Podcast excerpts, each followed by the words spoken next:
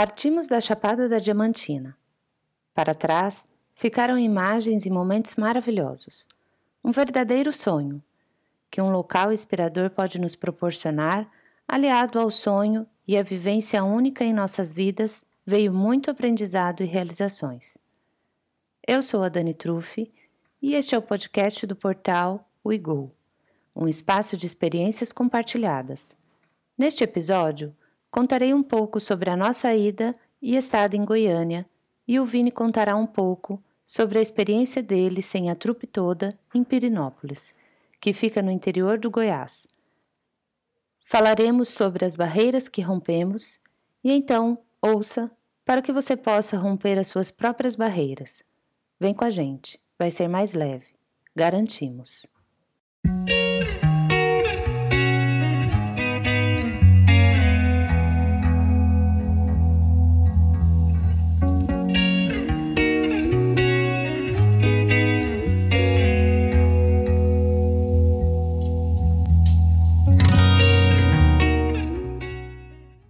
Já era hora de partir e, com muita dor no coração, mas entendendo que o nomadismo chamava mais uma vez, decidimos um dia antes de partir que nosso próximo destino seria o Goiás. Ficamos bastante indecisos entre voltar para o litoral, da Bahia, Alagoas ou Sergipe, e entre ir para o interior do país, Pará, Goiás, Tocantins e, a vontade de desbravar mais territórios falou mais alto, e mesmo que Goiânia não era um alvo muito chamativo para nós, entendemos que seria bacana e enriquecedor conhecer estas terras. E de fato, foi bem bacana ver quanto verde ainda temos em algumas cidades de nosso país. Desejávamos conhecer a Chapada dos Veadeiros e também Pirinópolis, então pensamos que talvez esta fosse a oportunidade de unir tudo isso se fosse possível. E assim foi. Nossa ida do interior da Bahia foi bem tranquila, tirando o fato de que o Waze nos mandou por um caminho que pegou 70 quilômetros de terra no final da Bahia e acabamos nos perdendo, fato que aumentou duas horas em nosso percurso, ou seja, o caminho que duraria oito horas acabou virando dez, e eu só fazia agradecer por ter pego meu livro, já que a internet e a bateria do celular não costumam ser muito colaborativas em grandes viagens de carro. Aqui fica uma dica. Eu não sei ao certo, isso ainda vou pesquisar porque tenho que deixar isto com mais clareza. Porém, o que estamos notando é que o Waze não funciona muito bem em alguns trechos de estrada. O Waze é bom para determinar com precisão o trânsito dos lugares dentro das cidades. Aprendemos que Vale a pena ligar o Google Maps também junto com o Waze, pois o Google consegue nos dar diferentes rotas. O Waze nos pareceu pouco preciso quando temos que fazer essas grandes travessias. Se alguém souber, comenta conosco, comenta lá no Instagram. Mas o fato é que nos parece que o Waze não traz tanta precisão assim quanto o Google nessas travessias, como disse. As estradas da Bahia ao Goiás são muito boas, sem tantos buracos, porém os pedágios e radares voltaram. Assim, o custo da viagem fica maior, já que pelas estradas do Nordeste não temos estes dois gastos. Nossa primeira parada foi na cidade de Correntina, uma cidade pequena, sem muita infraestrutura, que serve de dormitório para muitos viajantes que estão indo de Brasília ou do Goiás para a Bahia, e vice-versa. Então, pudemos em Corretina encontrar uma boa opção de hotel de estrada que nos serviu satisfatoriamente para esta primeira parte da viagem. Lá no hotel, em Correntina, encontramos muitos viajantes que estavam fazendo o mesmo percurso que a gente, ou de lá para cá, ou de cá para lá. Encontramos inclusive um grande grupo de motoqueiros que estava indo de Brasília até Salvador. Encontramos uma família com crianças que estavam fazendo o mesmo percurso. Eles tinham ido passar as férias na Bahia e eram de Brasília. Então, deu para perceber que Correntina é um bom lugar para quem está fazendo esse percurso. A segunda parte do trajeto foi de Correntina a Brasília, onde ficamos por quatro dias, pois intencionávamos conhecer um pouco da capital do país. Porém, não vou me ater por aqui e dizer mais sobre Brasília, já que conto rapidamente sobre este lugar em um outro episódio que denominei como sendo Pílula, pois é um episódio curtinho onde falo um pouco sobre Brasília. Na terceira perna, após sair de Brasília, fomos direto para Goiânia, onde passaríamos os próximos 30 dias.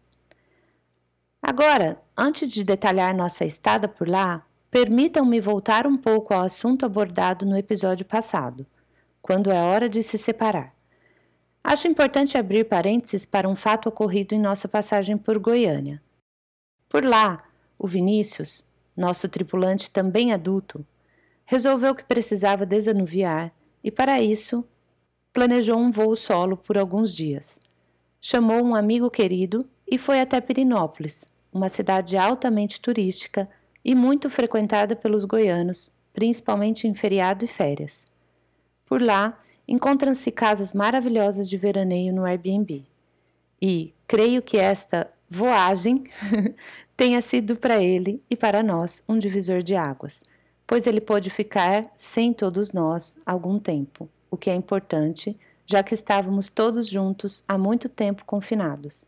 Se quiser saber mais sobre o que estou falando, volta no episódio passado, que por lá explico um pouco sobre a importância que considero de a família poder se separar de vez em quando. Enfim, meu objetivo nesta parte não é apenas voltar com profundidade ao assunto de viver junto e viver separado, mas sim passar a impressão acerca da famosa Piri, no interior do Goiás. E como eu não fui, nada mais justo do que abrir aqui um espaço para que o próprio Vinícius possa colocar a impressão dele acerca do lugar. Vai lá, Vini!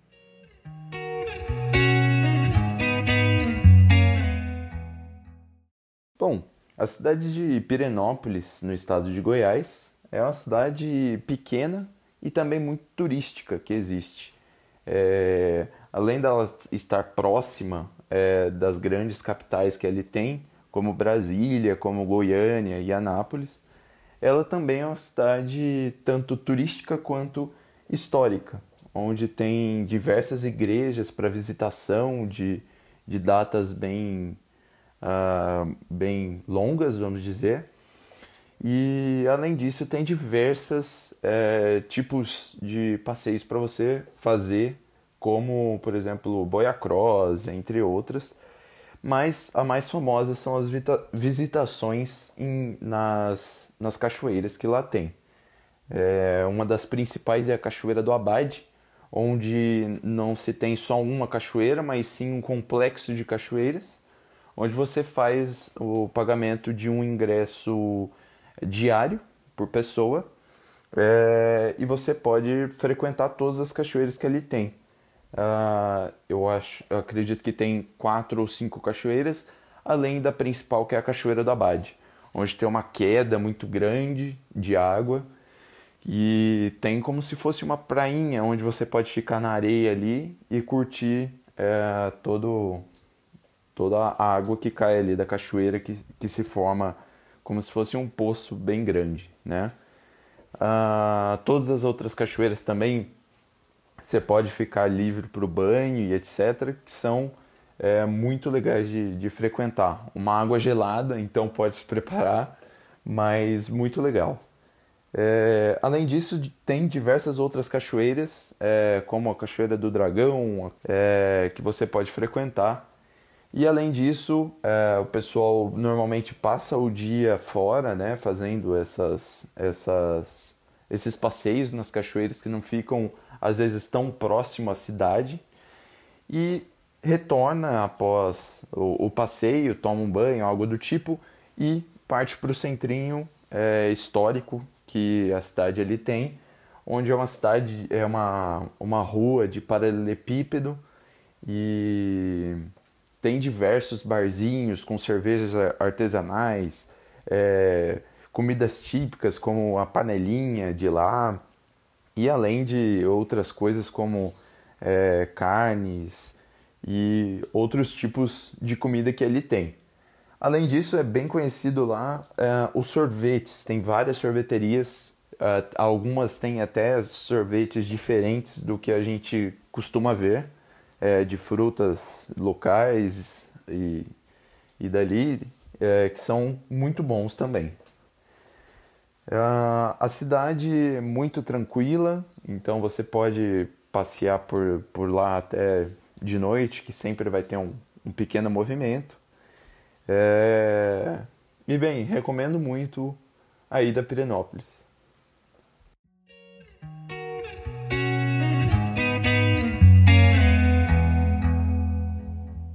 Valeu, Vini. Agradecida pela colaboração. Pronto.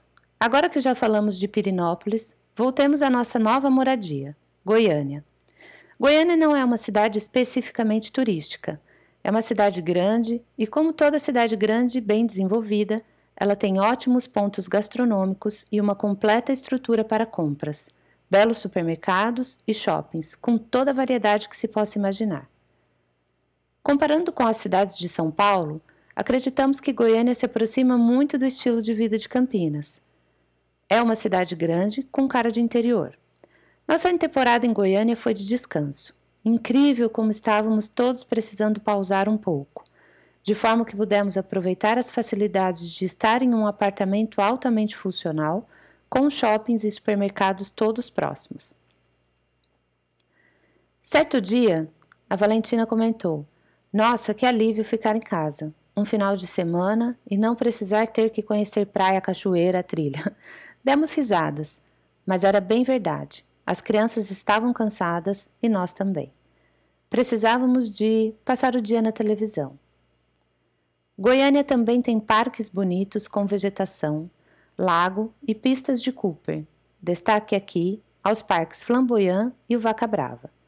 Achamos bastante engraçado um fato que, para nós paulistanos, parques são aqueles cercados, com uma cerca ou um muro e portões de entrada. E para nós, quando não tem cerca, é praça, não parque.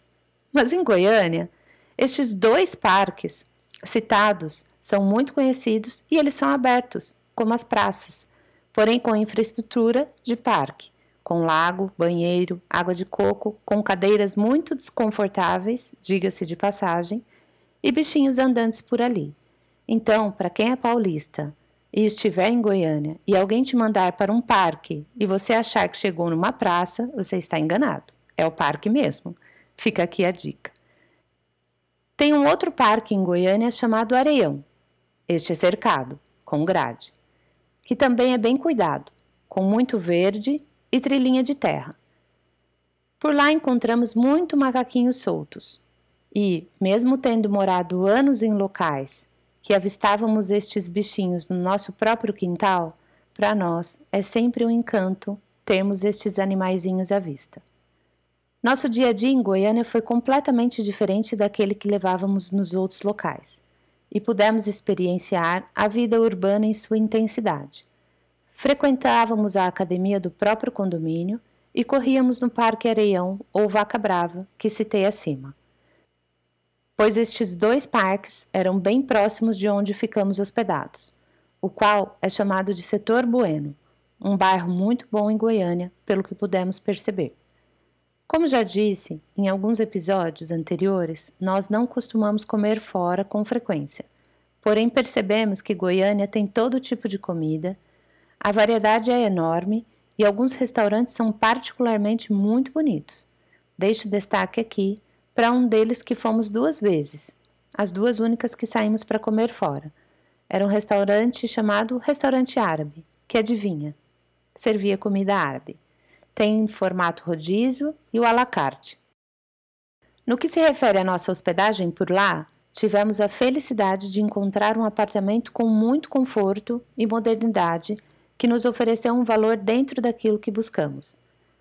Desta forma, nos hospedamos em um lar que não tem nada de muito especial, mas era extremamente confortável e com todas as facilidades do dia a dia. Televisões em todos os quartos, máquinas de lavar louça, lava e seca de roupas, ar-condicionado em todos os cômodos. Enfim, aproveitamos para ter uma vida mais high-tech e sem grandes preocupações com o tempo de chuva e o quintal. Para mais fotos de nossa hospedagem, vai lá no Instagram, que é o arroba Rompendo Barreiras. Enfim, Fico por aqui e se ainda não ouviu a pílula sobre Brasília, corre lá em nosso canal do podcast. Até a próxima.